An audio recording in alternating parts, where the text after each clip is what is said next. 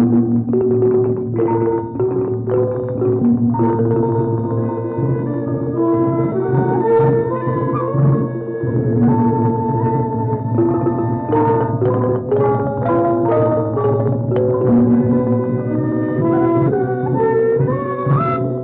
บสวัสดีครับท่านผู้ฟังทุกท่านนะครับ กลับมาพบกันอีกครั้งนะครับ กับรายการคุยกันวันอาทิตย์นะครับ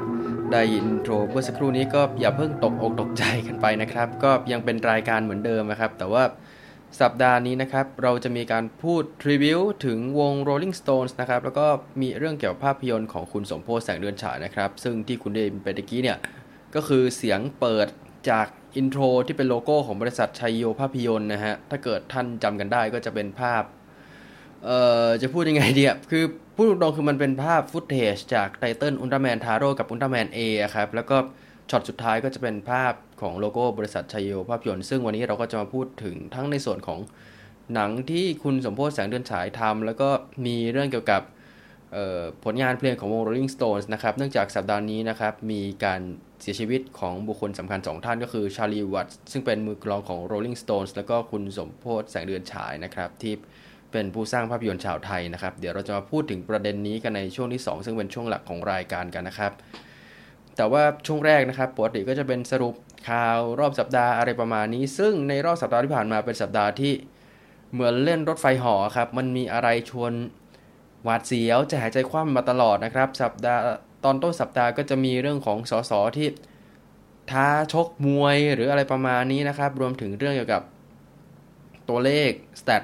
บางอย่างเกี่ยวกับโควิด -19 ที่หลายคนสงสัยนะครับ แต่ว่าพอมาถึงปลายสัปดาห์ก็มีคดีแนวอาชญากรรมระทึกขวัญเกิดขึ้นนะครับ ซึ่งเราคงไม่ต้องลงรายละเอียดกันมากนะครับ แต่ว่า อย่างที่หลายๆคนติดตามข่าวจนถึงทุกวันนี้ว่ามันก็มีหลายประเด็นที่คาแคลงใจ เช่น เรื่องการถแถลงข่าว เรื่องการให้ผู้ต้องหาโฟนอิน ออกเพื่อออกมาแก้ต่างให้กับตัวเอง เรื่องประเด็นที่ ผู้ต้องหาคนดังกล่าวพูดออกมาไปจนถึงประเด็นอื่นที่เกี่ยวข้อง ซึ่ง พูดอย่างนี้ดีกว่าฮะคือมันเหมือนซีรีส์ฝรั่งนะครับ เรื่อง Law and Order คือไม่ใช่ว่า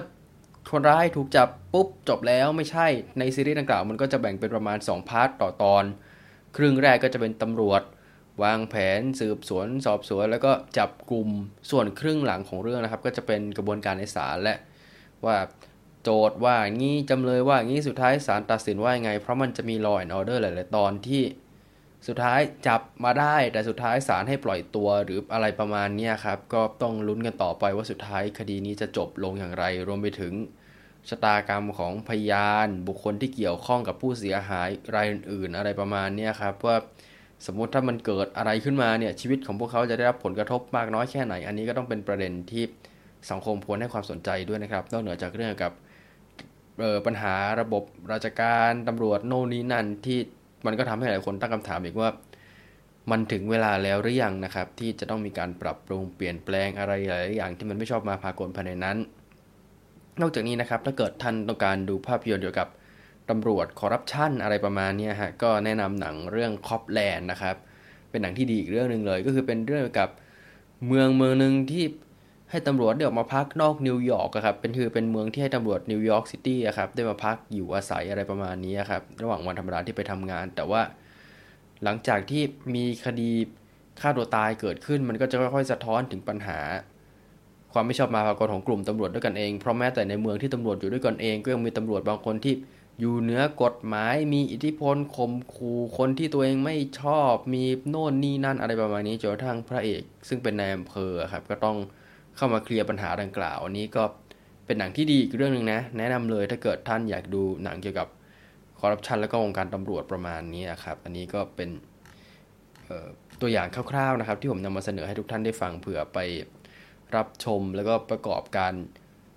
ดูข่าวช่วงนี้ครับก็คือมันเป็นข้างเคียงประกอบการดูข่าวช่วงนี้ครับว่าเออมันเป็นยังไงนะมันต่างกันมากน้อยแค่ไหน แล้วบ้านเราจะมีวิธีการแก้ปัญหาอย่างไรต่อไป แต่ว่าประเด็นหลักๆใน ช่วงครึ่งแรกของรายการก็ตามสูตรครับ เราก็จะมาพูดถึงปัญหาโควิด -19 กัน ซึ่งหลังจากที่ผมหายไปพักใหญ่ ๆ นะครับ เนื่องจากภาระหน้าที่การงาน สถานการณ์โควิด -19 ในบ้านเราก็ดูเหมือนจะไม่ค่อยดีขึ้นสักเท่าไหร่นะครับ ก็คืออย่างอยู่ในเกณฑ์ที่ค่อนข้างน่าเป็นห่วง ตัวเลข ผู้ที่ติดเชื้อต่อวันยังอยู่ที่ประมาณหมื่นกว่าเกือบ 20,000นะครับ ก็คือลดลงมานิดหน่อย แล้วก็ตัวเลข ผู้ที่หายดีกลับบ้านก็อยู่ที่ประมาณ 20,000 ซึ่งก็มีบางคนตั้งข้อสังเกตว่า การที่ให้ผู้ป่วยพักรักษาตัวในโรงพยาบาลด้วยเวลาที่ระยะเวลาน้อยลงนั้น มันส่งผลให้ตัวเลขเพิ่มขึ้นมากน้อยแค่ไหน มันเทียบกับลองเทอมมันอะไรยังไงประมาณนี้ก็เป็นอีกหลายประเด็นที่หลายคนก็กังวลกันนะครับ แต่ว่าล่าสุดนะครับทางสบคนะครับก็ได้ประกาศคลายล็อกดาวน์พื้นที่จังหวัดสีแดงเข้มแล้วนะครับ ก็ 1 กันยายนนี้นะครับ มีประกาศมาว่า สถานที่ต่อไปนี้จะกลับมาเปิดได้อีกครั้ง แต่ว่าอยู่ในมาตรการของสบคนะครับ สถานที่ดังกล่าวประกอบด้วย 1. ร้านอาหารมีแอร์นั่งภายในร้านได้ 50%ของจำนวนที่นั่ง เปิดได้ไม่เกิน 2 ทุ่ม 2. ร้านอาหารไม่มีแอร์ไม่เปิดแอร์นั่งรับประทานในร้านได้ 75%ของจำนวนที่นั่ง เปิดได้ไม่เกิน 2 ทุ่ม 3. ห้างสรรพสินค้า ศูนย์การค้า community mall ร้านสะดวกซื้อ เปิดได้ถึง 2 ทุ่ม 4. ร้านเสริมสวยหรือตัดผม เปิดได้ถึง 2 ทุ่ม ให้บริการได้คนละไม่เกิน 1 ชั่วโมง 5. ร้านนวดวงเล็บเฉพาะฝ่าเท้า เปิดได้ถึง 2 ทุ่ม 6. สวนสาธารณะ ลานกีฬา สนามกีฬา หรือสถานที่ออกกำลังกายที่เป็นพื้นที่โล่งแจ้ง เปิดได้ตามปกติ ยกเว้นฟิตเนส เปิดได้ไม่เกิน 2 ทุ่ม 7. อาคารในสถานศึกษา เปิดได้ตามปกติ เป็นไปตามคณะที่คณะกรรมการสถานศึกษาพิจารณา แต่ว่าในส่วนของร้านอาหารนะครับที่บอกไปแล้วร้านอาหารมีแอร์ไม่มีแอร์แล้วก็ห้างสรรพสินค้านะครับ ผู้ให้บริการจะต้องได้รับวัคซีน 2 เข็มแล้ว และจะต้องมีการตรวจคัดกรองด้วยชุด ATK เป็นระยะ ผู้เข้าใช้บริการได้รับวัคซีนครบ หรือตรวจ ATK ภายใน 7 วัน ซึ่งหลายคนก็จะมีปัญหาแล้วว่าแบบ เออสรุปมันช่วยร้านค้ามันอะไรประมาณนี้จริงหรือเปล่าในเมื่อคนที่จะต้องเข้าใช้บริการต้องได้รับวัคซีน 2 เข็ม และก็ในกรุงเทพนะครับ โดยส่วนใหญ่คนที่ได้วัคซีนก็คือ a s t r a z เซ e c a ซึ่งก็ต้องรอล็อตเข็ม 2 ต่อไปนะครับ หลังจากประมาณนี้ครับ เพราะว่าล็อตแรกก็จะได้รับเข็มแรกครับ ประมาณช่วงสัปดาห์นี้แหละสัปดาห์ที่จะถึงนี้อะไรประมาณนี้ครับก็ต้องรอกันต่อไปกว่าจะได้ครบ 2 เข็มฉะนั้น คนที่ได้ครบ2เข็มส่วนใหญ่ก็จะเป็นพวกที่ฉีดซิโนแวคหรืออะไรประมาณนี้แล้วครับ แล้วก็ในส่วนของ ATK ATK ตอนนี้มันก็จะมีเคสเรื่องเกี่ยวกับการจัดซื้อของรัฐบาล ซึ่งมันก็คืออุโมงค์ผาเมืองดีนี่เอง เพราะตอนแรกเราก็สงสัยกันว่าทำไมเลือกบริษัทนี้ผลประกอบการมันดูแปลกๆทำไมถึงเลือกบริษัทนี้ 1 2 3 4 ประมาณนี้ แต่ว่า อีกข้างหนึ่งก็ออกมาแฉว่ามีการล็อกสเปคโน่นนี่นั่น ซึ่งเราก็ไม่รู้สุดท้ายจะเป็นยังไงเพราะดูทรงแล้วเหมือนทั้งสองข้างเจียงมีอะไร ซุกซ่อนไว้รอเปิดเผยอีกนะฮะซึ่งเราก็ต้องรอดูกันต่อไป แต่ว่าอีกมุมหนึ่งก็คือเราก็ไม่รู้โอกาสที่เราจะได้ชุดเอ่อ ATK ครับชุดตรวจนะฮะ antigen test คิดในมูลราคาที่สมเหตุสมผลกับคนไทยก็คือประมาณ 30-70 บาทเนี่ยมันจะมาถึงเมื่อไหร่ อันนี้เราก็ต้องรอดูกันต่อไปนะครับว่า สุดท้ายแล้วเนี่ยจะมีคู่แข่งรายอื่นเข้ามาเพิ่มหรือเปล่า หรือว่าสุดท้าย ATK จะ10 บาทเนี่ยมันจะมีเฉพาะยี่ห้อตัวเออเลอปูหรือเลอปัวหรืออะไรประมาณนั้นนะครับ ที่คนเขาพูดกันนะครับ จะมีแค่ยี่ห้อเดียวหรือเปล่าก็ต้องรอดูกันต่อไป ซึ่งในมุมของคุณสันสีอันทำรงนะครับ ก็ได้ออกมาวิเคราะห์ว่า การออกมาประกาศของสบคที่เหมือนผ่อนคลายวันที่ 1 กันยายนที่จะถึงนี้อาจส่งผลร้ายมากกว่าผลดีนะครับ ซึ่งคุณสันแกระบุเอาไว้ว่าสถานการณ์ช่วง 2 สัปดาห์ที่ผ่านมานะครับ ตัวเลขค่อนข้างลดลงนะครับ ออกไปในทางลดลงซิมากกว่านะครับ แต่ว่าอีกมุมกลับกันเนี่ยก็คือแนวโน้มของตัวเลขที่ผู้ป่วยที่ลดลงนะครับ ก็ยังไม่ได้ดีพอจะถึงขั้นที่จะประกาศผ่อนคลายมาตรการล็อกดาวน์ได้ ซึ่งแกมองว่า ถ้าเกิดเป็นกรณีของเปิดคลายล็อกดาวน์วันที่ 1 กันยายนนะครับ ผลเสียที่จะเกิดขึ้นคืออาจจะเกิดเวฟที่ 5 ได้นะครับ รวมถึงมีตัวเลขผู้ติดเชื้อเพิ่มขึ้นนะครับ ในช่วงเดือนพฤศจิกายน แล้วก็ลากยาวไปถึงช่วงเทศกาลปีใหม่เลย แล้วก็อาจจะส่งผลเสียต่อความเชื่อมั่นในตัวรัฐบาลได้นะครับ แต่ว่าแกก็ได้ให้อีกซีเนียริโอหนึ่งว่าถ้าเกิดเปิดล็อกดาวน์เดือนพฤศจิกายนก็คือ ผ่อนคลายมาตรการล็อกดาวน์ตอนต้นเดือนพฤศจิกายนผลที่จะตามมาก็คือ ไม่น่าจะเกิดเวฟที่ 5 เนื่องจากมีการควบคุมอะไรต่างๆ อยู่แล้วประมาณนี้นะครับ แล้วก็แล้วช่วงสถานการณ์ช่วงปีใหม่ก็น่าจะดีขึ้น ไม่ได้มีอะไรระบาดกันอีกประมาณนี้นะครับ ซึ่งเราก็ต้องรอดูกันต่อไปว่า สุดท้ายจะเป็นยังไงนะครับ กับมาตรการผ่อนคลายล็อกดาวน์ที่เราก็ไม่แน่ใจว่าทางร้านอาหารหรือผู้ที่เกี่ยวข้องจะดำเนินการตามมาตรการที่ ทางภาครัฐระบุว่าต้องมีการตรวจเชื้อ ATK โน่นนี่นั้นมากน้อยแค่ไหนก็ต้องรอดูกันต่อไปนะครับสำหรับอีกประเด็นที่ผมกล่าวไว้เมื่อสักครู่นี้นะครับ เกี่ยวกับเรื่องของอินโฟกราฟิกตัวเลขแปลก ๆ ที่ทำให้หลายคนตั้งคำถามกันช่วงต้นสัปดาห์นะครับ ก็มาจากเพจของทางรัฐบาลนะครับ ที่ออกมาทำอินโฟกราฟิก แล้วก็มีเป็นเหมือนหลาย ๆ รูปนะครับ แต่ว่าอันแรกเขียนว่า เข้าใกล้ภูมิคุ้มกันหมู่ 50 ล้านคนตามแผนหลายๆคนก็จริงเหรอ ฉีดวัคซีนเราเข้าใกล้ 50 ล้านคนแล้วจริงหรือ คือในเนื้อความของรูปหลาย ๆ รูปที่ตามมาครับ ก็คือเหมือนจะบอกประมาณว่า ขอให้ทุกคนสบายใจได้ตอนนี้วัคซีนกำลังจะมาแล้วของมีของตรงนั้นตรงนี้เท่านี้เท่านี้เท่านี้อะไรประมาณนี้ครับ เพราะฉะนั้นมีโอกาสเข้าใกล้ตามแผน แต่ว่าวันที่ 23นะครับซึ่งเป็นวันที่เขาลงรูป ผมก็รู้สึกตังหิดตังหิดว่าแบบ จริงเหรอ มันเข้าใกล้ตามแผน 50 ล้านคนจริงหรือเปล่า เพราะว่าย้อนกันนิดนึงว่ากระทรวงสาธารณสุขเขาออกมาประกาศว่า สิ้นปีนี้ครับเขาวางแผนไว้ว่าจะฉีดวัคซีนให้กับคนไทย 50 ล้านคนได้เป็นผลสำเร็จ ซึ่งสถานการณ์ตอนนี้คือประเทศไทยมีประชากรเกือบ 70 ล้านคน ถ้าเอาตามสถิติวันที่ 23 สิงหาคมจากเว็บ Worldometer ครับเขาระบุว่าตอนนี้ประเทศไทยมีประชากร 69ล้าน9แสน98,754 คนนะฮะ ก็คือเกือบ70 ล้านคน 50 ล้านคนคิดเป็น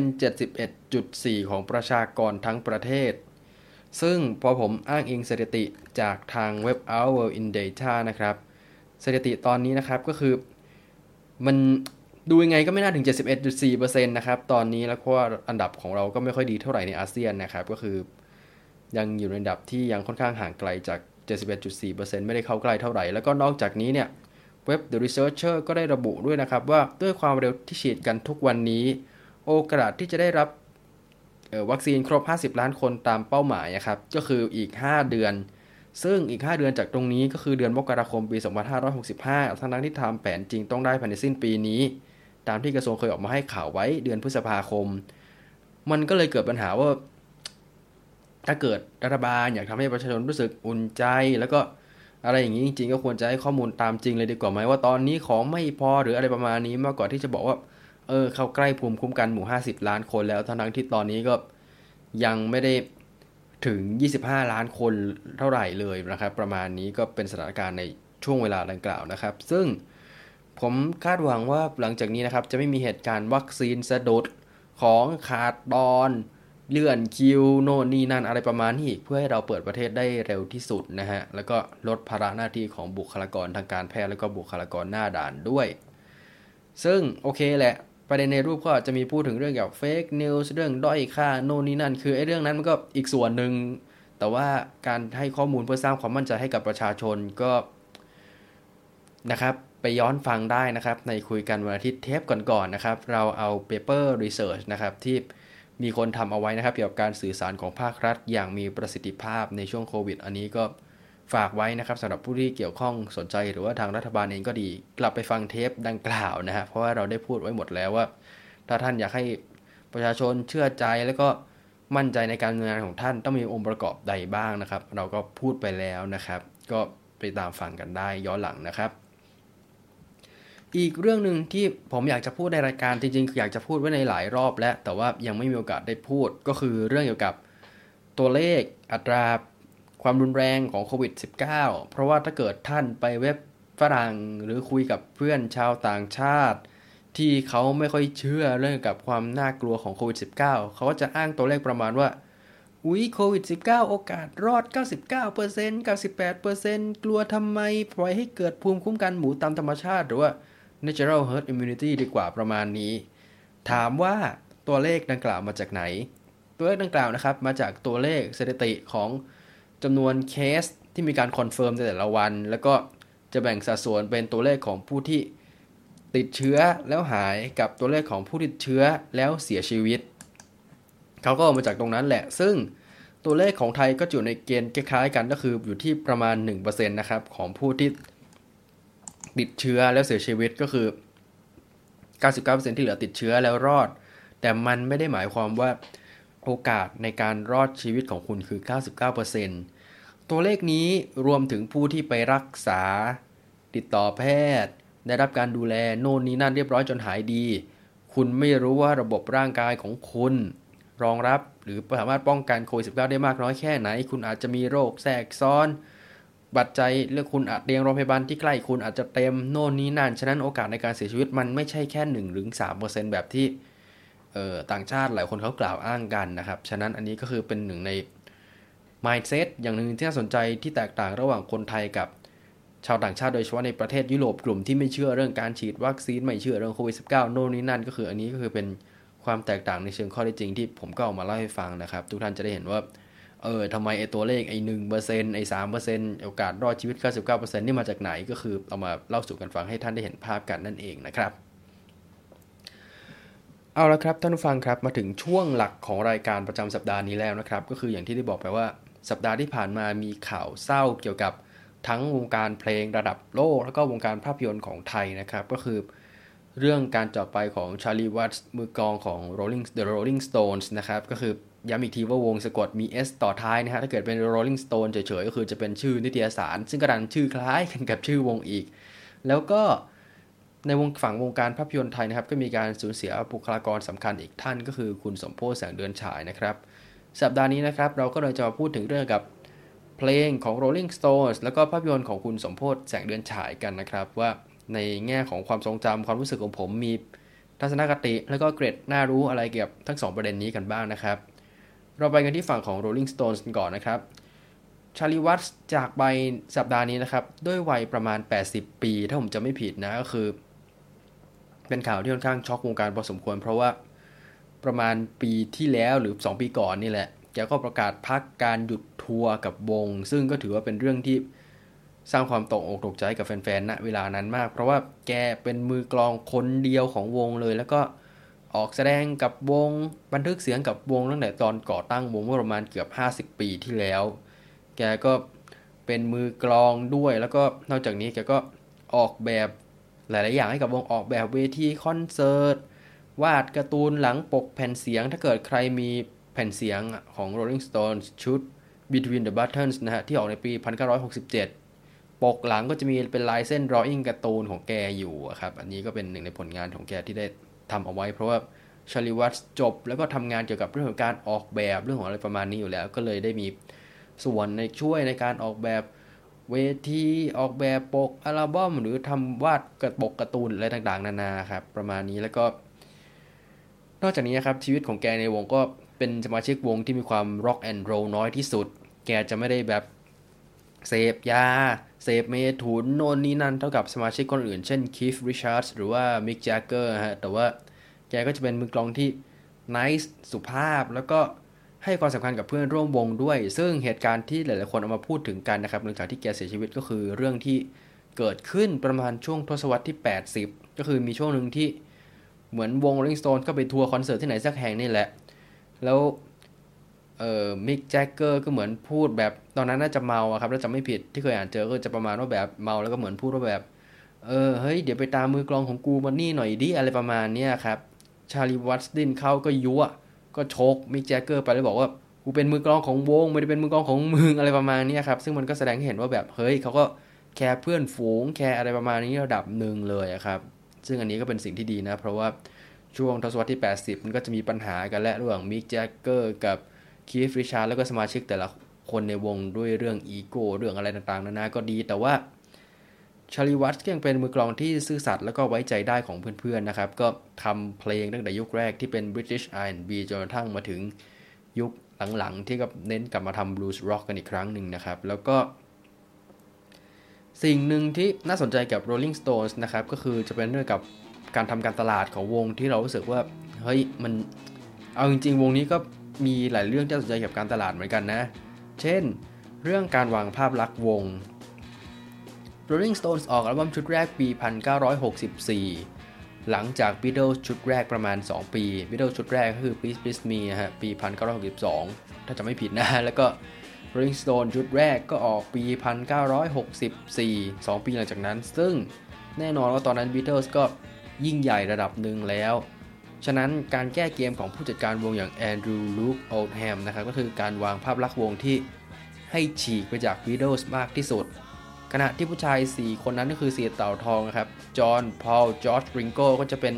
เด็กหนุ่มน่ารักเรียบร้อยนิสัยดีของสาวๆประมาณนั้นก็คือ อันนี้เป็นภาพลักษณ์วงนะฮะจริงๆ ตอนแรกพวกเขาเหมือนมีภาพลักษณ์ที่ดูเท่และดุดันกว่านี้ แต่ว่าพอมออกอัลบั้มก็ดูซอฟลงดังนั้นก็กลายเป็นภาพจำของคนทั่วไปไปแต่ว่า แอนดรูตัดสินใจที่จะให้วงที่เขาจัดการเนี่ย มีภาพลักษณ์ที่ดูก้าวร้าวดูเป็นเหมือน Bad Boys นะฮะ ก็เลยกลายเป็นวลีที่ว่า Rolling Stone ก็คือเป็น Bad Boys of Rock and Roll ไป แล้วก็มีการให้แจกข่าวให้กับสื่อมวลชนต่างๆ ไปลงนะครับ แล้วก็มีข้อความเนื้อหาเร้าใจประเภทที่ว่า Would you let your daughter marry a Rolling Stone ก็คือเหมือนบอกว่าแบบ ยูจะปล่อยให้ลูกสาวยูออกไปเดทหรือไปแต่งงานกับสมาชิกวง Rolling Stone หรือหรืออะไรประมาณนี้คือเหมือนใช้ถ้อยคำที่ให้เห็นว่าไอ้พวกนี้เป็นเหมือน Bad Boys นะดูเฮี้ยวๆหน่อยประมาณนี้ แล้วก็มีเพลงที่การแต่งเพลงที่เหมือนสะท้อน attitude ตรงนี้ได้เป็นอย่างดี เช่น I can't get no satisfaction ก็คือเหมือนแบบเออ กูไม่สนใจโลกขวางโลกอะไรประมาณนั้นนะครับ แล้วก็มีบางเพลงก็จะพูดถึงผู้หญิงในเชิงที่ ไม่ค่อยดีเท่าไหร่ครับ เช่น Stupid Girl หรือ Under My Thumb นะครับสองเพลงนี้จากอัลบั้ม Aftermath ซึ่งเป็นหนึ่งในเพลงที่เหมือนชูเรื่องจุดขายภาพลักษณ์ของพวกเขาได้เป็นอย่างดีครับว่าแบบเออเป็นแบดบอยไม่ได้แบบเออดูแลผู้หญิงทุกคนอย่างดีอย่างน่ารักก็มีพูดถึงผู้หญิงในมุมที่ไม่ค่อยดีเหมือนกัน ซึ่งมันก็ส่งผลต่อภาพลักษณ์วงณเวลานั้นอยู่แล้วด้วยครับทำให้พวกเขาดูแตกต่างจากคู่แข่งในท้องตลาดวงอื่นๆนะฮะทีนี้พอพูดถึงเรื่องกับ ภาพลักษณ์วงเนี่ย สิ่งที่หลายๆคนจะนึกถึงเกี่ยวกับ Rolling Stones เป็นระดับแรกนะครับ ก็คือภาพของลิ้นที่แลบออกมาจากปากนะฮะ ซึ่งถ้าเกิดท่านผู้ฟังที่เป็นสุภาพสตรีครับ ก็คงจะพอนึกออก เผื่อท่านอาจจะมีเสื้ออะไรเนี่ยอยู่ในตู้เสื้อผ้าของท่าน เพราะผมเห็นเยอะมากผู้หญิงใส่เสื้ออะไรดังกล่าวครับ ก็คือเป็นรูปปากแล้วก็มีลิ้นแลบออกมาประมาณนี้ครับ อันนี้คือเป็นโลโก้ของวงที่หลายๆคนจำได้ติดตาจนถึงปัจจุบัน ซึ่ง ปีนี้นะครับ ครบรอบ 50 ปีของโลโก้ดังกล่าวนะฮะ แล้วก็โลโก้นี้มีที่มาที่ไปที่น่าสนใจมากก็คือ ตอนนั้น Rolling Stone ปี 1970 ประมาณปี 1970 ก็ตัดสินใจที่จะออกแบบโปสเตอร์สำหรับการทัวร์คอนเสิร์ตนะครับในแถบประเทศยุโรป ซึ่งตอนแรกพวกเขาก็ไม่ค่อย happy กับโปสเตอร์ที่ทางต้นสังกัดออกแบบให้เท่าไหร่ก็เลยไปติดต่อนักศึกษาวิชาพวก art design ประมาณนี้ครับ ให้มาช่วยออกแบบทั้งโปสเตอร์ แล้วก็โลโก้หรือสัญลักษณ์อะไรสักอย่างที่สามารถเอาไปอยู่บนกระดาษโน้ต สูจิบัตรทัวร์รวมไปถึงตัวเอกสารที่ส่งให้กับสื่อมวลชนด้วยประมาณนี้ครับ ก็เลยได้ติดต่อกับคุณจอห์นแพชนะครับ ให้เป็นคนออกแบบปกดังกล่าวนะเอ้ยออกแบบโลโก้ดังกล่าวนะครับ ซึ่งไอเดียของโลโก้ลิ้นที่แลบออกมาจากปากเนี่ย มาจากคำพูดของมิกแจ็กเกอร์ที่เขาพูดถึงเรื่องกับลิ้นของเจ้าแม่กาลีครับตามความเชื่อของศาสนาฮินดู แล้วก็เขาก็ได้ออกแบบดังกล่าว แต่ก็ไม่พยายามไม่ได้ออกแบบโทนแบบอินเดียจ๋าหรืออะไรประมาณนั้น เพราะเขาบอกว่าการออกแบบในลักษณะที่อินเดียจ๋าเกินไปอาจทำให้มันดูเชยดูอะไรประมาณนี้ได้ง่าย สิ่งที่เขาออกแบบมานะครับ มีโจทย์คือสามารถทำแบบผลิตซ้ำได้ง่ายแล้วก็ ดูเหนือการเวลานะครับ ก็เลยได้ภาพของลิ้นที่แลบออกมาจากปากนะครับ ซึ่งสื่อความหมายถึง 3 อย่างก็คือ 1. สะท้อนภาพลักษณ์วงที่เหมือนต่อต้านอำนาจนิยม หรือแบบค่านิยมเดิมๆประมาณนั้นนะครับ เพราะมันก็คือเหมือนการแลบลิ้นปลิ้นตาใส่ผู้ใหญ่นั่นเองฮะสะท้อนของอารมณ์วัยรุ่นนะเวลานั้นได้ 2 ก็คือมันสะท้อนถึงปากของมิกแจ็คเกอร์นะฮะแล้วก็ 3 ก็คือ เกี่ยวกับเรื่องเซ็กเรื่องอะไรประมาณนี้ได้ด้วย ซึ่งผมก็คงไม่ต้องพูดนะครับ ว่ามันสะท้อนอะไรยังไง แต่ว่าโลโก้ดังกล่าวนะครับ ก็เลยกลายเป็นโลโก้ที่ติดตาอยู่ในความทรงจำของใครหลายๆคน ไม่ว่าคุณจะรู้จักวงหรือไม่ก็ตาม ผมว่าคุณต้องเคยเห็นโลโก้นี้ฮะโลโก้ของ Rolling Stones นะที่เป็นรูปลิ้นที่แลบออกมาจากปากครับ ก็อันนี้ก็คือที่มาที่ไปของการทำการตลาดวาง positioning ของวงที่น่าสนใจนะครับ แล้วก็นอกจากนี้ก็มี เรื่องที่วงให้ความสำคัญกับการทัวร์คอนเสิร์ตนะฮะ เพราะว่าในระยะหลังๆ ถึงแม้ว่าวงจะไม่ค่อยมีอัลบั้มใหม่ออกมามากเท่าสมัยก่อนละ แต่พวกเขาก็ทัวร์คอนเสิร์ตอย่างสม่ำเสมอ แล้วก็มีคนก็ไปดูเยอะเหมือนเดิมนะครับ ซึ่งผมเชื่อว่าคนที่ไปดูน่าจะไปดูคอนเสิร์ตไม่ต่ำกว่าหนึ่งครั้งและสำหรับ Rolling Stones แต่ว่ามันก็คือการตอกย้ำแบรนด์ awareness จากรุ่นสู่รุ่นนะครับ ก็คือเหมือนพ่อแม่ก็พาลูกไปดูลูกก็จะรู้จัก Rolling Stone เหมือนเป็นการ กระชับความสำคัญระหว่างวงกับฐานแฟนคลับนั่นเองนะครับ ซึ่งเอาจริง ๆ วงก็เคยเกือบมาเมืองไทยแล้ว แต่ว่าตอนนั้นก็มีเรื่องของไข้หวัดนก หรือซานจำจำไม่ได้แล้วก็คือมีเรื่องเกี่ยวกับโรคระบาดเข้ามาทำให้วงไม่เล่นเมืองไทย ซึ่งก็น่าเสียดายนะครับ เสียดายแทนคนไทยที่ไม่ได้ดู แล้วก็เสียดายแทนผู้จัดตอนนั้นก็คือ BC t e r o ที่ไม่ได้จัดคอนเสิร์ตดังกล่าว ซึ่งมีทรงจะเป็นคอนเสิร์ตในตำนานนะถ้าเกิดได้มาจัดที่บ้านเราอะ่ะเพราะว่าประเทศเพื่อนบ้านเชื่อว่าคนจาก สิงคโปร์หรือประเทศใกล้เคียงก็คงจะบินมาดูคอนเสิร์ตของ Rolling Stones ในบ้านเราเป็นเป็นแน่นะฮะถ้าเกิดมันเกิดขึ้นมา นอกจากนี้นะครับก็มีเรื่องเกี่ยวกับลิขสิทธิ์เพลงที่วงเป็นผู้ดูแลเองก็คืออัลบั้มตั้งแต่อัลบั้ม Sticky, Sticky Fingers เป็นต้นมาวงก็จะออกในนามของ Rolling Stones Record นะครับแล้วก็ให้ค่ายเพลงต่างๆ เป็นผู้ดูแลลิขสิทธิ์นะครับซึ่งที่มาที่ไปของเรื่องเนี้ย มาจากเรื่องที่วงมีปัญหากับต้นสังกัดเดิมก็คือ Decca Records ซึ่งเป็นต้นสังกัดของวงตั้งแต่ปี1907เออขอไปครับ 1964 ถึง 1970 แล้วก็มีปัญหาเรื่องกับส่วนแบ่งเรื่องอะไรโน่นนี่นั่นข้อตกลงสัญญา แล้วก็การที่ค่ายไม่ยอมเหมือนแบบค่ายค่งข้างหัวนะอนุรักษ์นิยมนิดหน่อยครับเรื่องการนำเสนองานประมาณนั้น วงค่ายก็ไม่ค่อย happy เท่าไหร่ วงก็ไม่ค่อย happy ตอนจำได้ว่าตอนนั้นเหมือนค่ายบอกว่าแบบเออ you ยังออกจากค่าย I ไม่ได้นะ you ยังเหลืออีกเพลงเพลงหนึ่งนะที่ต้องแบบออกกับ I อะไรประมาณนี้มิกแจ็กเกอร์ก็เลยเหมือนแต่งเพลงเหมือนเจเจตนากวนตีนค่ายครับ ชื่อเพลง Cocksucker Blues แล้วก็เนื้อหาค่อนข้างดุเดือดพอสมควรไปหาฟังใน YouTube ได้ครับ ก็คือเนื้อหามันค่อนข้างแรงมีท่อน hook ร้องประมาณว่า Would you let my cock suck Would you let my ass fuck อะไรสักอย่างประมาณนั้นนะครับ ก็คือแบบยังไงมันก็ออกขายไม่ได้แน่ๆ เอ่อทางเดก้าก็เลยแบบเออมึงกล้าทำกูก็กล้าแบนกูก็เลยแบบเอาแบบเอาซิงเกิลนั้นดองไว้ก็ไม่ได้ขายประมาณนั้นจนถ้ามันมีรั่วออกมาทางบูธเล็กครับก็คนทั่วไปถึงได้ยินกัน แต่ว่ามันก็มีปัญหาเรื่องกับเงินส่วนแบ่งหรืออะไรประมาณนี้ด้วย ซึ่งวงก็ได้ตัดสินใจให้ผู้จัดการวงณเวลานั้นอย่างอัลเลน ไคลน์นะครับเป็นผู้ดูแลเหมือนแบบเอาไปเจรจากับเดคก้าหน่อยว่าแบบเออเรื่องส่วนแบ่ง ที่แต่งเพลงที่ทำงานอะไรประมาณนี้มันไม่แฟร์นะอะไรประมาณนี้อัลเลน ไคลน์ก็เลยไปดีลให้ แต่ว่า สมาชิกวงก็เริ่มเอะใจแล้วแบบ เอ๊ะทำไมเงินไอ้ที่เราไปดีลกับอัลเลน ไคลน์ที่ให้อัลเลน ไคลน์ไปดีลกับเดคก้าทำไมเงินแบบอยู่ดีแทนที่จะมาหาเรามันกลับไปหาบัญชีแกได้ประมาณนี้ก็รู้สึกว่าแบบมันแปลกๆและมันยังไงยังไงชอบกล ซึ่ง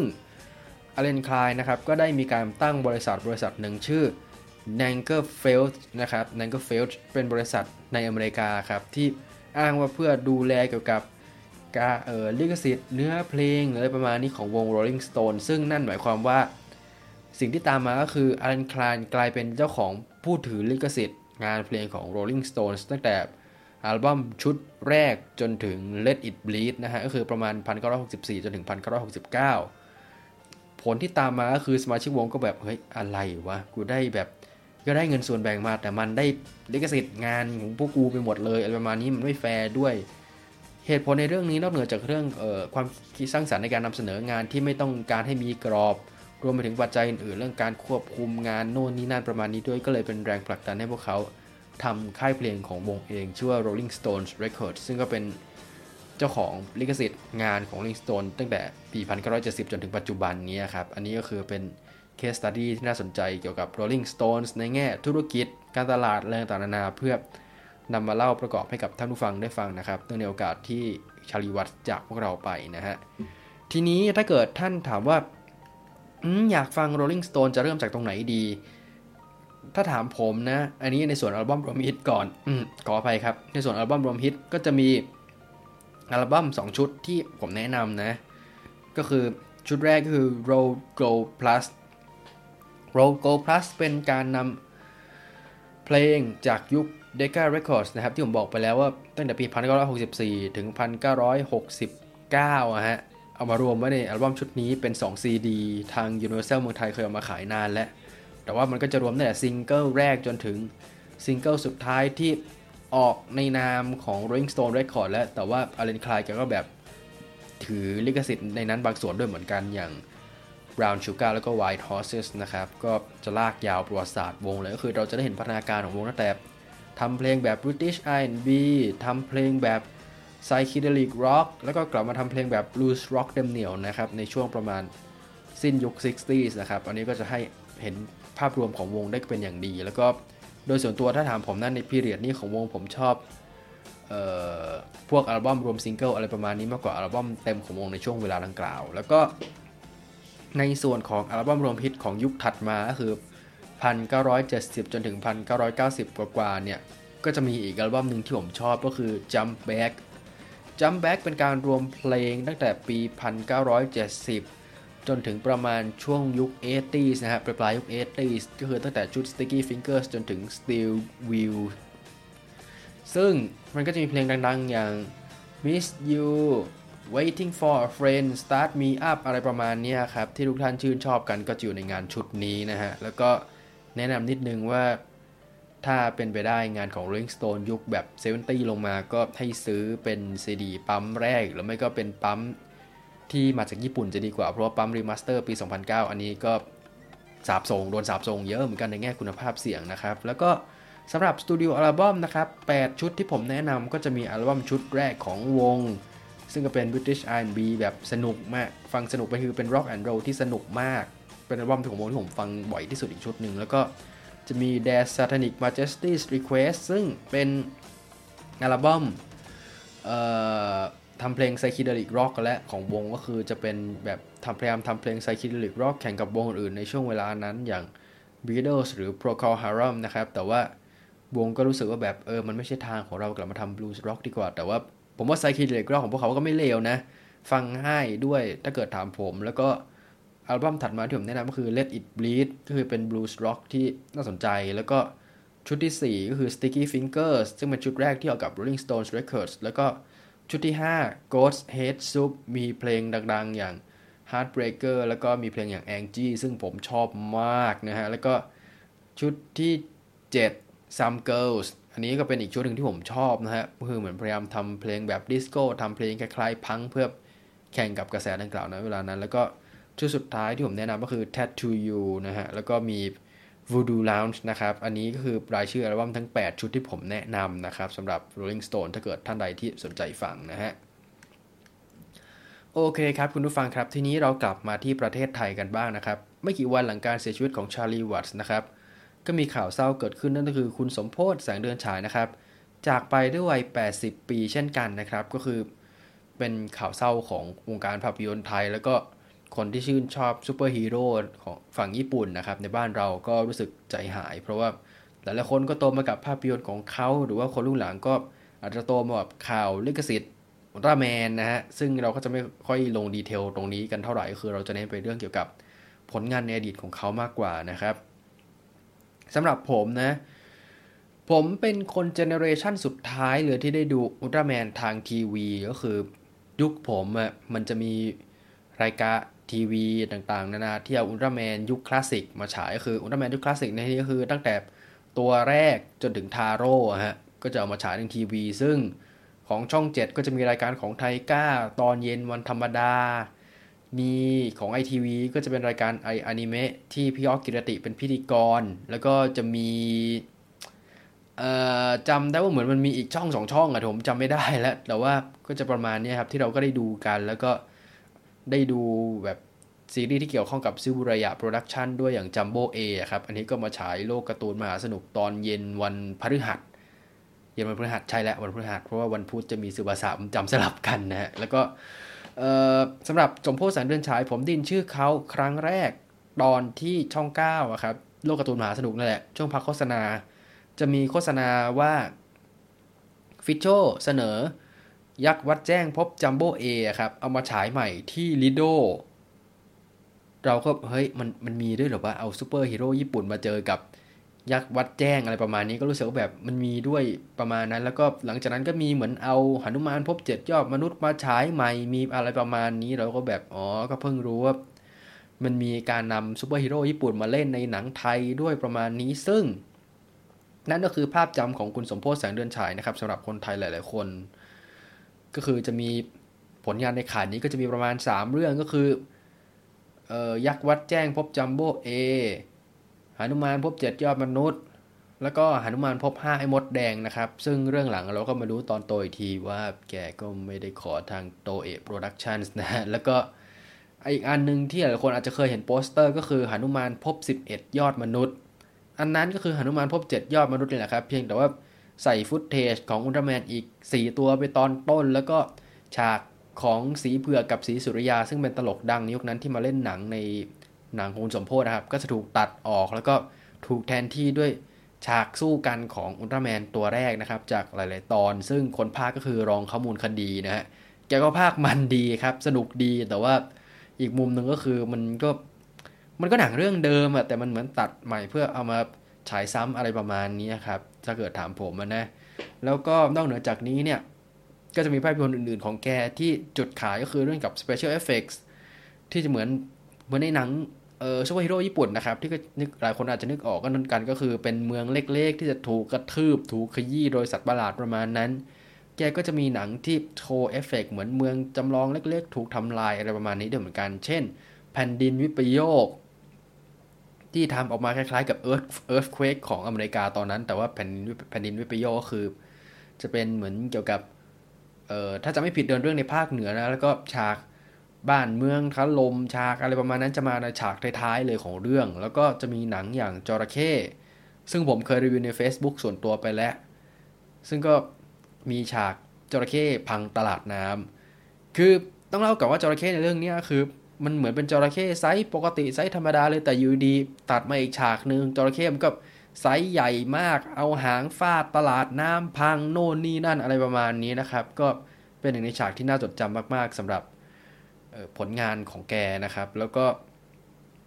นอกจากนี้เนี่ยหนังของไชโยภาพยนตร์ ซึ่งผมต้องย้ำอีกทีว่าบริษัทของคุณสมโพธิ แสงเดือนฉายก็คือไชโยภาพยนตร์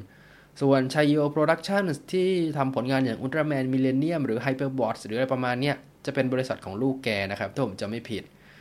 แล้วก็อีกสิ่งหนึ่งที่เป็นเอกลักษณ์ของหนังคุณสมโพธิ์แสงเดินฉายเนี่ย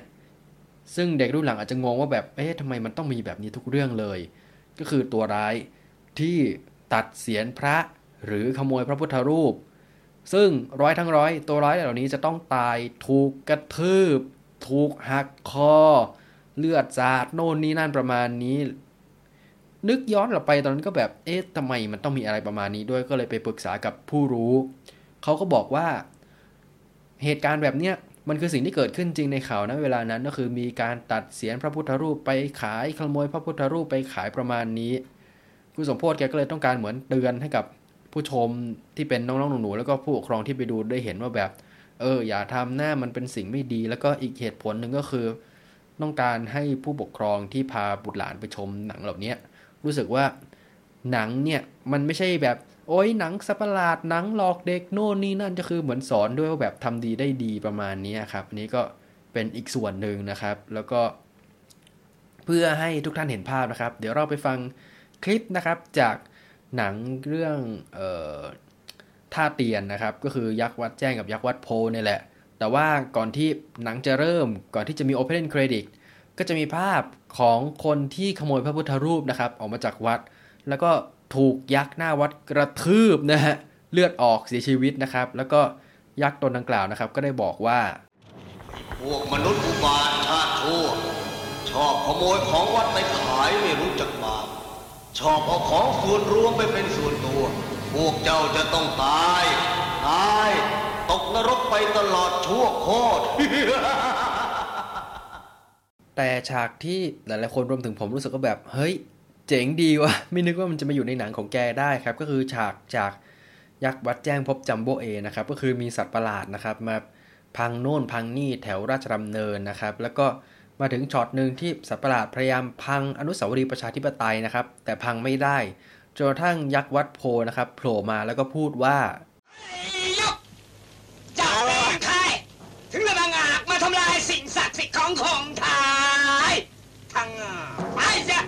เราไม่เกี่ยวอืมต้องเกี่ยวสิวะ เพราะว่าของสิ่งนี้เป็นของแห่งหลวงของคนไทยทั้งชาติ ไปเสีย ไปไปนะจากไกลนะ ทำไมไกลไม่ได้ ไปเสีย ไม่ไป ไปเสีย ไม่ปล่อยรู้ว่า ของสิ่งนี้ประชาธิปไตยของคนไทยไม่รู้จักเอาไป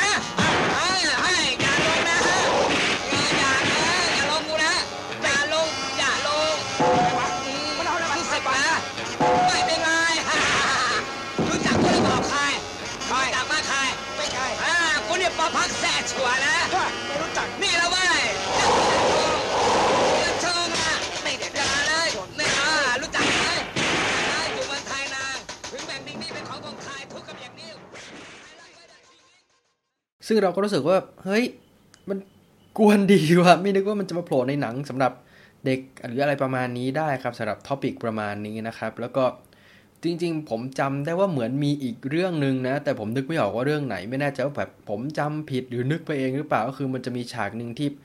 สัตว์ประหลาดพังกองสลากแล้วก็เหมือนสะบดว่าแบบหลอกสมน้ำหน้ากองสลากหลอกลวงประชาชนอะไรประมาณนี้ครับซึ่งก็รู้สึกว่าแบบ เออมันแปลกดีนะไม่นึกว่ามันจะอยู่ในหนังสำหรับ เด็กหรืออะไรประมาณนี้ได้ครับ แล้วก็นอกจากนี้นะครับชัยโยภาพยนตร์นอกเหนือจากสร้างภาพยนตร์โน่นนี่นั่นอะไรประมาณนี้แล้ว ช่วงประมาณทศวรรษที่ 80 ก็เคยมีการนำเข้าการ์ตูนญี่ปุ่นมาฉายในบ้านเราด้วย เช่นโดเรมอนฉบับหนังโรงนะครับ โดเรมอนตะลุยแดนไดโนเสาร์หรืออะไรประมาณนี้ แล้วก็จะมีอิคิวซังนะครับ ซึ่งมีผู้ที่เคยชมบอกว่าอิคิวซังเนี่ย จริง ๆ มันก็คือการนำหนังการ์ตูนแบบฉบับฉายทีวีอะครับ มาเรียงต่อกัน 3-4 ต่อแล้วก็เอาไปฉายในโรงนั่นแหละ แต่ว่ากระแสตอนนั้นอิคิวซังมาแรงมาก คนก็ไปดูแล้วก็ให้ความสนใจกันประมาณนี้นะครับ อันนี้ก็คือเป็นเกร็ดคร่าว ๆ ของชัยโยภาพยนตร์นะฮะ ซึ่งจริง ๆ หนังของแกก็มีบางส่วนนะครับที่ได้ไปฉายในต่างประเทศ ซึ่งโอเคแหละนอกเหนือจากหนุมานพบ7ยอดมนุษย์ที่ได้ไปฉายในญี่ปุ่นนะครับ แล้วก็ มีการเหมือนเปลี่ยน intro ใหม่อะไรประมาณนี้ ไปดูได้ใน YouTube นะ เหมือนเขายังอัพเอาไว้อยู่ แล้วก็จะมีเรื่องอื่นอีก เช่นจระเข้ซึ่งอย่างที่บอกไปแล้วคือเป็นหนังจระเข้กินคนแล้วเหมือนพระเอกก็มาสู้ก็คือพล็อตมันคล้ายๆ Jaws นั่นแหละ แล้วก็เหมือนคุณสมโพธิเคยให้สัมภาษณ์ว่าเหมือนแบบเกือบถูก Universal ฟ้องด้วยเพราะว่าตอนจบมันคล้ายกันมาก แต่ว่าจระเข้ก็ได้นำไปฉายใหม่พร้อมตัดต่อใหม่นะครับในเมืองนอกชื่อ Crocodile ซึ่งหลายปีก่อนผมเคยได้ยินข่าวว่าบริษัท Synapse Films เนี่ยเคยเกือบจะได้ remaster หนังเรื่องนี้ขายเป็นบลูเรย์และเป็นฉบับที่เป็นฉายเมืองนอกฮะที่มีการตัดต่อใหม่ แต่ว่าเหมือนสุดท้ายไม่รู้เกิดอะไรขึ้นโปรเจกต์ดังกล่าวก็เงียบไปเลยนะครับ เราก็เลยไม่รู้ว่าจะได้ดูเมื่อไหร่ เพราะว่าฉบับที่เป็นจระเข้ภาษาไทยเนี่ยfootage ก็ไม่ค่อยชัดเท่าไหร่นะครับ ก็คือเหมือนแปลงไฟล์เป็นวิดีโอเทปเอาไว้นานและและภาพมันก็จะเหมือนแบบ เออฟิล์มสีไม่ค่อยดีเท่าไหร่นู่นนี่นั่นประมาณนี้ครับ ก็จริงๆมันก็มีใน YouTube ทั้ง2เวอร์ชันนะ แต่ว่าอันนี้เราก็ไม่แน่ใจว่าจะได้ดูฉบับ remaster เมื่อไหร่ ซึ่งก็รวมถึงหนังอื่นๆของแกด้วย เพราะว่าผมเคยได้ยินว่า ตอนเขาเอาหนุมานพบเจ็ดยอดมนุษย์มาฉายใหม่เนี่ยเขาเอา master มาจาก laserdisc ที่วางขายในญี่ปุ่น เพราะว่าฟิล์มต้นฉบับในบ้านเราเหมือนอยู่ในสภาพที่ไม่ค่อยดีแล้ว เราก็เลยไม่แน่ใจว่าหนังเรื่องอื่นของแกตอนนี้มีการจัดเก็บดูแลรักษาอะไรยังไง เพราะมันก็คือสมบัติชาติเป็นมรดกชาติของอย่างหนึ่งเหมือนกันนะ กลับมาที่หนังของแกที่ได้ไปฉายเมืองนอกนะครับ จริง ๆ มันมีอีกเรื่องหนึ่งที่น่าสนใจนะก็คือ Space Warriors 2000 นะครับ ก็คือเป็นหนังของอเมริกาที่มีการใช้ footage จากหนุมานพบ 11 ยอดมนุษย์ แล้วก็มีหนังอุลตร้าแมนอีก 2 ตอนนะครับ ซึ่งทั้งหมดก็ไม่ได้รับอนุญาตจากซูบุระยาโปรดักชั่นนะครับ ทางซูบุระยาก็เลยเหมือนยื่น notice ไปที่บริษัทหนังดังกล่าวในอเมริกา แล้วก็คุณสมโพธิแสงเดือนฉายด้วยแบบเออให้ระงับการเผยแพร่หนังเรื่องนี้ มันก็เลยเป็นหนังที่ค่อนข้างหายากในระยะหนึ่งจนกระทั่งมีอินเทอร์เน็ตมาเนี่ยแหละ แล้วก็ทุกวันนี้นะครับสำหรับคนยุคหลังๆเนี่ยก็จะจดจำแกในฐานะของ ผู้ที่ยื่นฟ้องซูบุระยาโปรดักชันเกี่ยวกับคดีลิขสิทธิ์อุลตร้าแมนต่างๆ นานา ซึ่งอย่างที่บอกไปว่าผมก็จะไม่ค่อยลงรายละเอียดตรงนั้นแหละเพราะมันก็มีเกี่ยวกับดราม่าโน่นนี่นั่น พอสมควรแล้วก็มีเรื่องเกี่ยวกับเอ่อบ้านของแกถ้าผมจำไม่ผิดน่าจะเป็นบ้านของแกนะที่อยู่ที่ถนนเส้นหนึ่งที่ทางไปอยุธยาครับ ถ้าเกิดท่านเคยขับผ่านเส้นนั้น ท่านก็จะพบกับ หน้าอุลตร้าแมนขนาดใหญ่นะครับ ที่อยู่ข้างรั้วแห่งหนึ่ง ซึ่งบางคนเคยบอกว่ามันคือโรงถ่ายชัยโยภาพยนตร์นั่นแหละ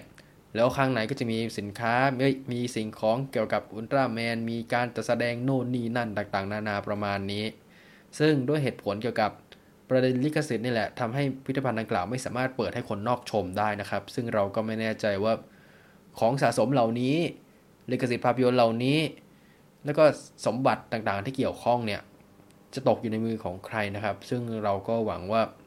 สำหรับภาพยนตร์ของแกมันก็คือสมบัติความบันเทิงของคนในชาติอย่างหนึ่งนะครับ ซึ่งเราก็ได้แต่หวังว่ามันจะได้รับการดูแลอย่างดี แล้วก็สืบทอดเป็นมรดกให้กับคนรุ่นหลังๆ ได้รับชมแล้วก็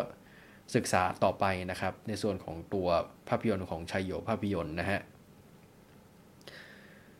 ครับทั้งหมดนี้นะครับก็คือเนื้อหาสาระคร่าวๆนะครับ จากรายการคุยกันวันอาทิตย์ประจำสัปดาห์นี้นะครับ ถ้าเกิดท่านมีข้อติชมเสนอแนะอะไรนะครับ สามารถติดต่อมาได้นะครับที่ escapefromadworld@yahoo.com นะครับ หรือว่าไปที่เพจฮอนักคุกตาโตพอดแคสต์ได้นะครับ ขอทุกท่านปลอดภัยและห่างไกลจากโรคร้ายนะครับ กลับพบกันใหม่ได้ในโอกาสต่อไปนะครับสำหรับวันนี้สวัสดีครับพวกหยาบช้าสามานชอบทำลายศาสนาชอบตัดเสียนพระมึงจะต้องได้รับโทษนักมึงจะต้องตาย เจ็ดทั่วโคตรอ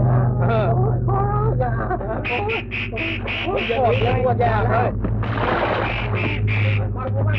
อย่างนี้นะถึงผู้คนนี้วันนี้ไม่พ้นมึงจะต้องตายให้สาสมกับโทษของมึงที่ชอบตัดเสียนพระเขาวน